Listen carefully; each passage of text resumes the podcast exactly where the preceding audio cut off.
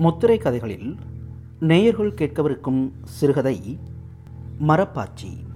எழுதியவர் உமா மகேஸ்வரி.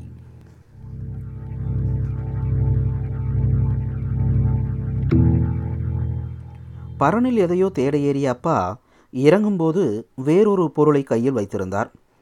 கடந்த காலத்தின் தூசு அவர் மீது மங்களாக படிந்திருந்தது. பழைய பொருட்களோடு ஞாபகங்களையும் உருட்டி களைத்து கனிந்த முகம். அப்பா அணுவை கூப்பிட்டார். எந்த நொடியிலும் விழுந்து சிதறுவதற்கான அச்சுறுத்தல்களோடு அவசர வாழ்வில் விளிம்பில் தள்ளாடும் அபூர்வமானதொரு குழந்தை கணத்தை தன்னிலிருந்து சேகரித்து அவளில் நட்டுவிட வேண்டும் உடனடியாக. ஒரு மாயாஜால புன்னகையோடு அதை அணுவிடம் நீட்டினார். சிறிய பழைய மஞ்சள் துணிப்பையில் பத்திரமாக சுற்றிய பொட்டலம். பிரிபடாத பொட்டலத்தின் வசீகரமான மர்மத்தை அணு ஒரு நிமிடம் புரட்டி பார்த்து ரசித்தாள். உள்ளே என்ன? பனங்கிழங்கு கட்டு. பென்சில் டப்பா? சுருட்டிய சித்திரக்கதை புத்தகம்? எட்டு வயது அணுவிற்கு இந்த புதிரின் திகில் தாங்க முடியவில்லை.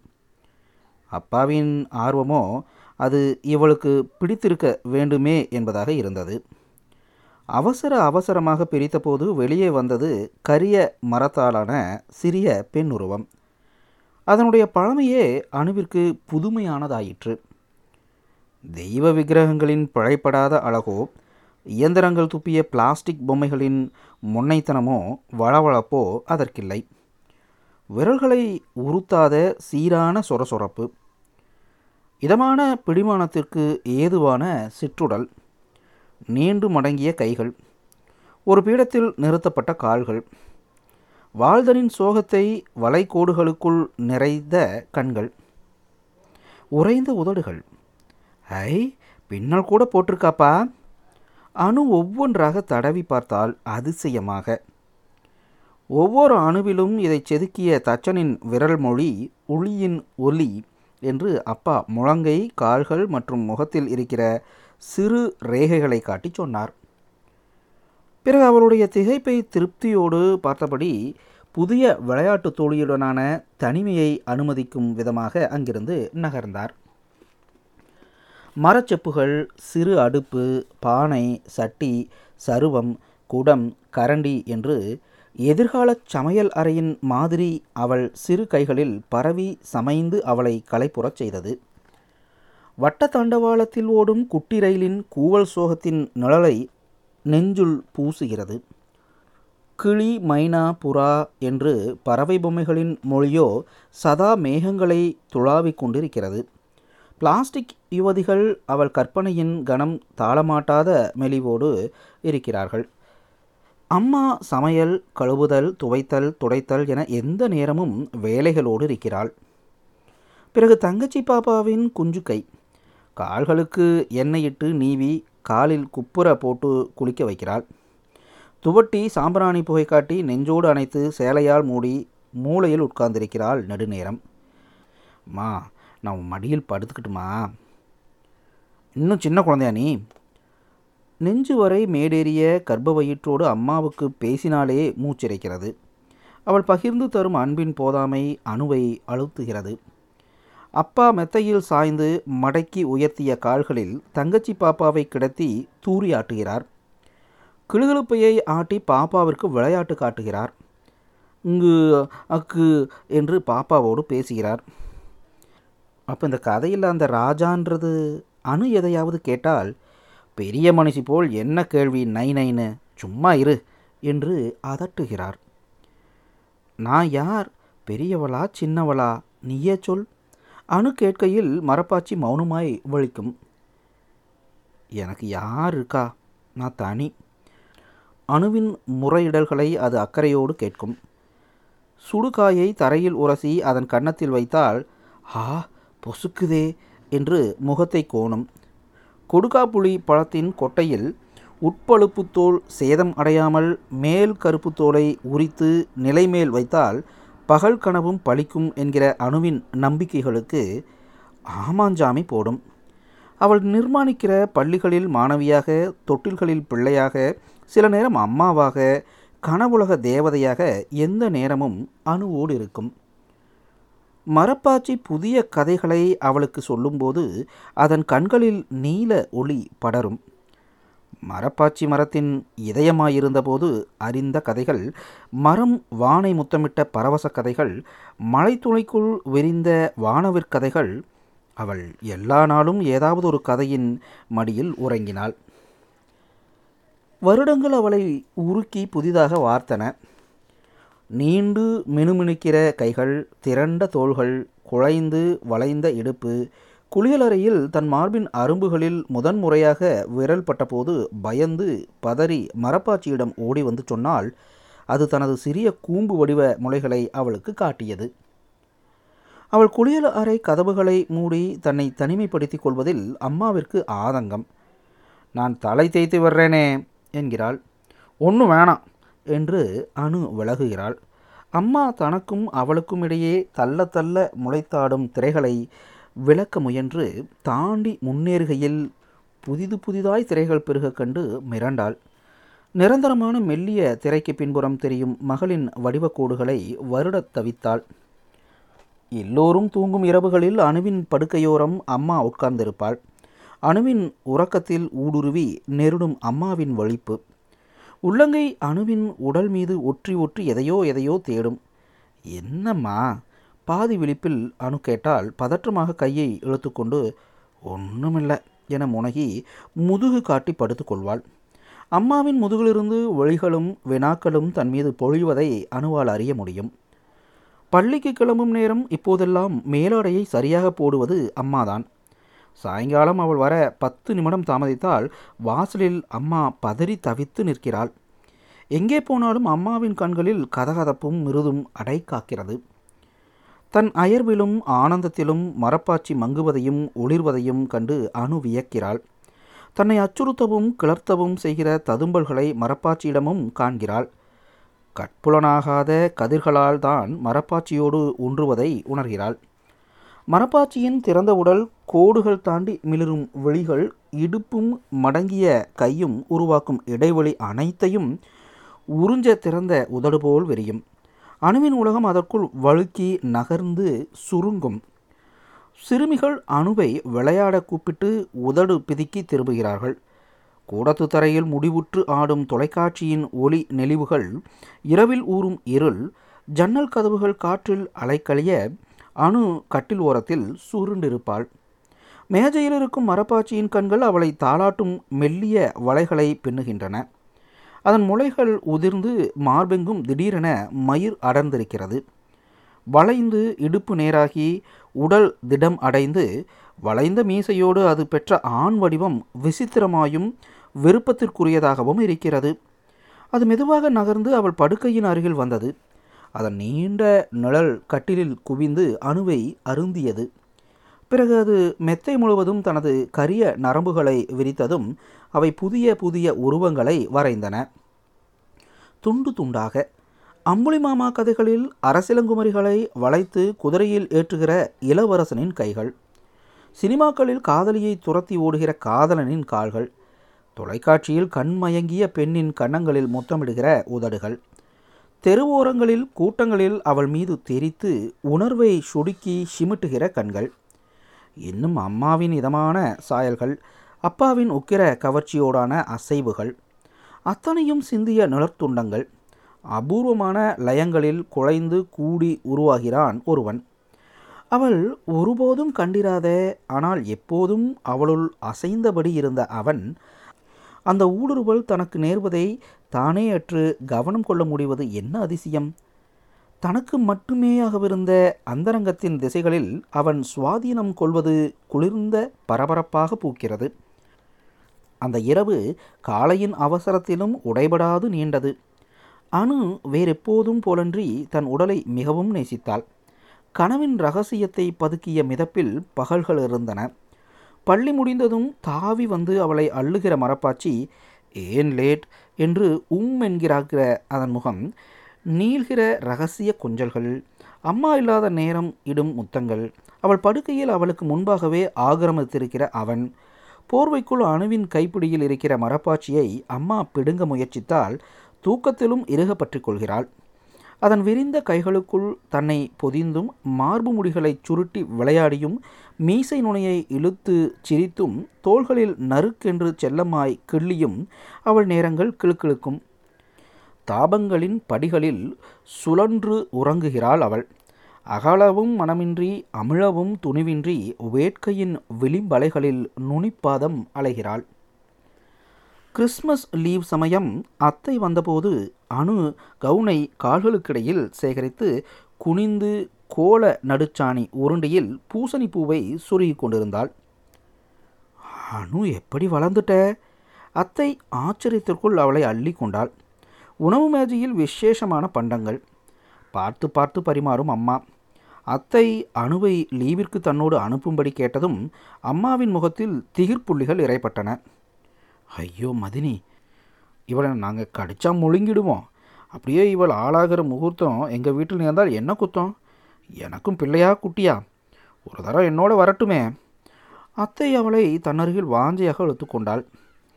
ஓர் உறுப்பையே தன்னிலிருந்து வெட்டி எடுப்பது போன்ற அம்மாவின் வேதனை கண்டு அணு மருண்டாள்.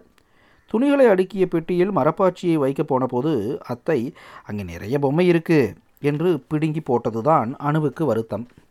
அந்த பயணம் அவளுக்கு பிடித்திருந்தது. நகர்கிற மரங்கள் காற்றின் உல்லாசம் மலைகளின் நீலச் சாய்வு எல்லாமும் புத்தம் புதிது. அம்மா வற்புறுத்தி உடுத்திவிட்ட கரும்பச்சை பாவாடையில் அணுவின் வளர்த்தியை மாமாவும் வியந்தார் பார்த்த கணத்திலிருந்தே மாமாவிடம் இருந்து தன்பால் எதுவோ பாய்வதை உணர்ந்து அவள் கூசினாள். எந்த கிளாஸ் நீ? எய்த்தா நைன்த்தா என்று கேட்டுவிட்டு பதிலை காதில் வாங்காமல் கழுத்துக்கு கீழே தேங்கிய மாமாவின் பார்வையில் அது நெளிந்தது. எப்படி மாறிட்ட?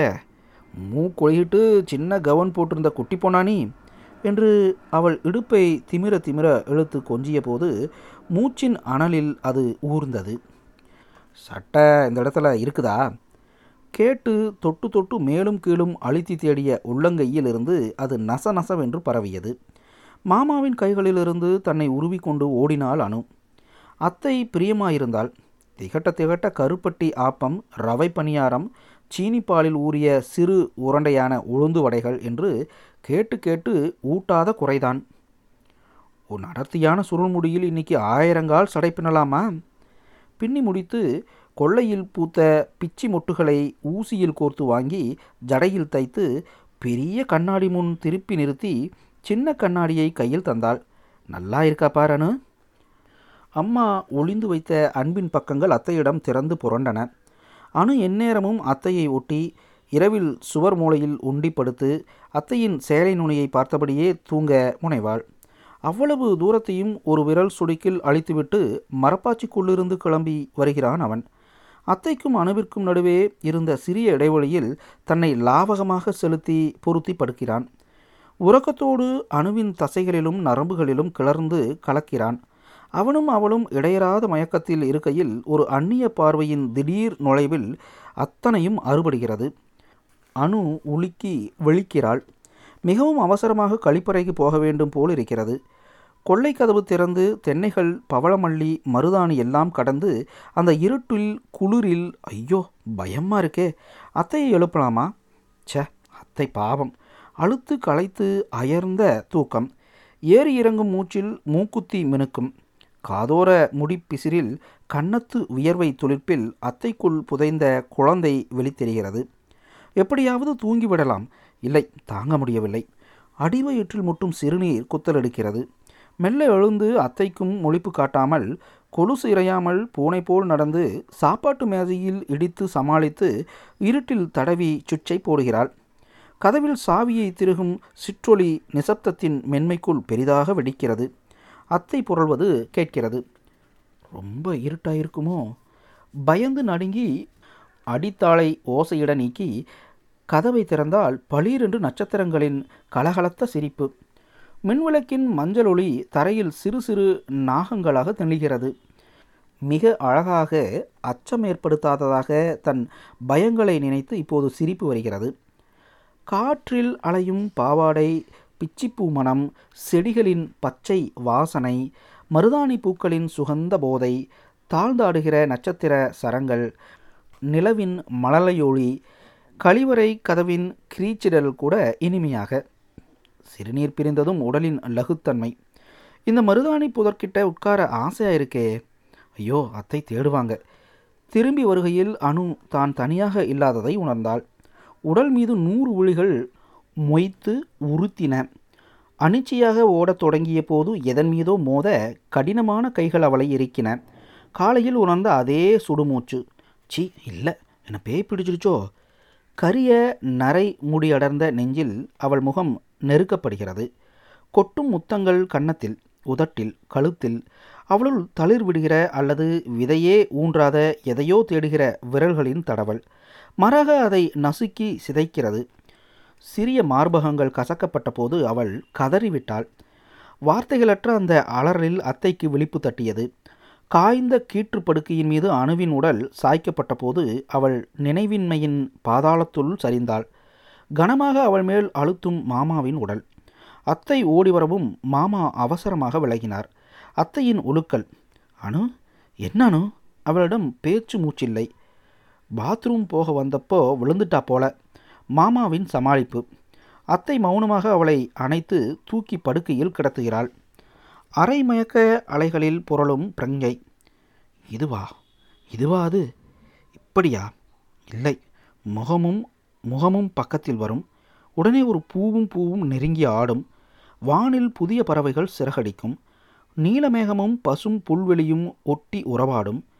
திசைகளெங்கும் குழலிசை இனிமையாக பெருகும். அப்படித்தானே அந்த பாட்டில் வரும்? ஓஹோ! அப்படி இருந்தால் இது பிடித்திருக்குமா? நீ விரும்புவது அணுகுமுறையின் மாறுதலையா?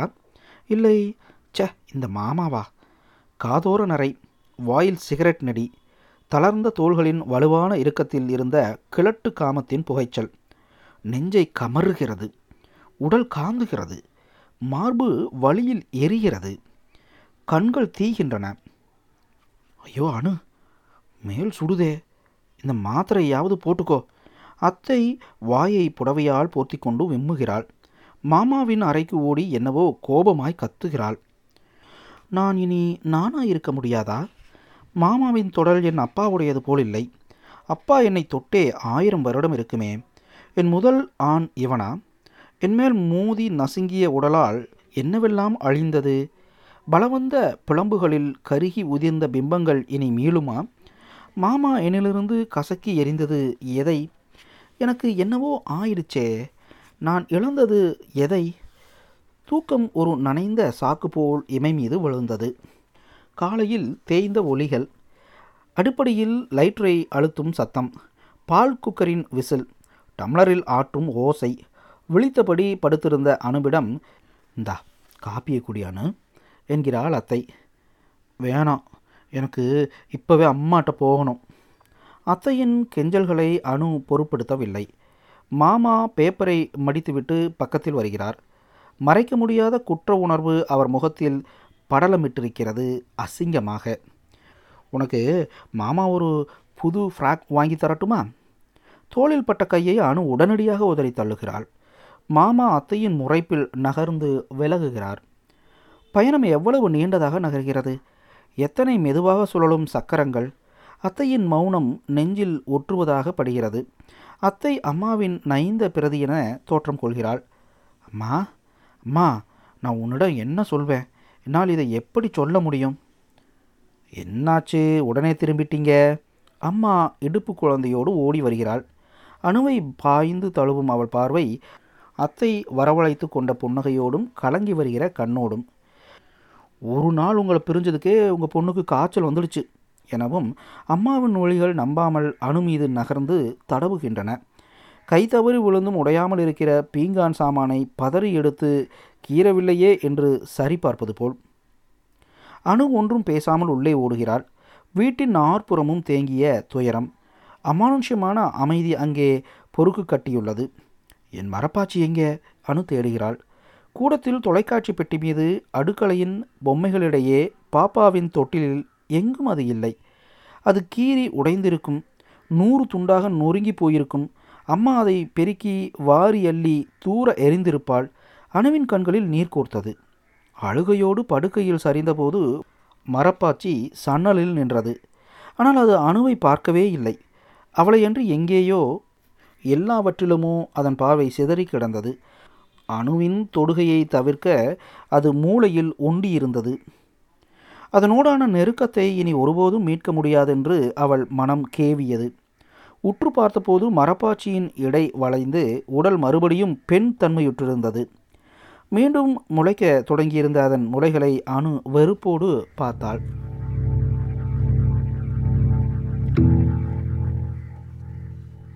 நேயர்கள் இதுவரை கேட்டது உமா மகேஸ்வரி அவர்கள் எழுதிய மரப்பாச்சி சிறுகதை.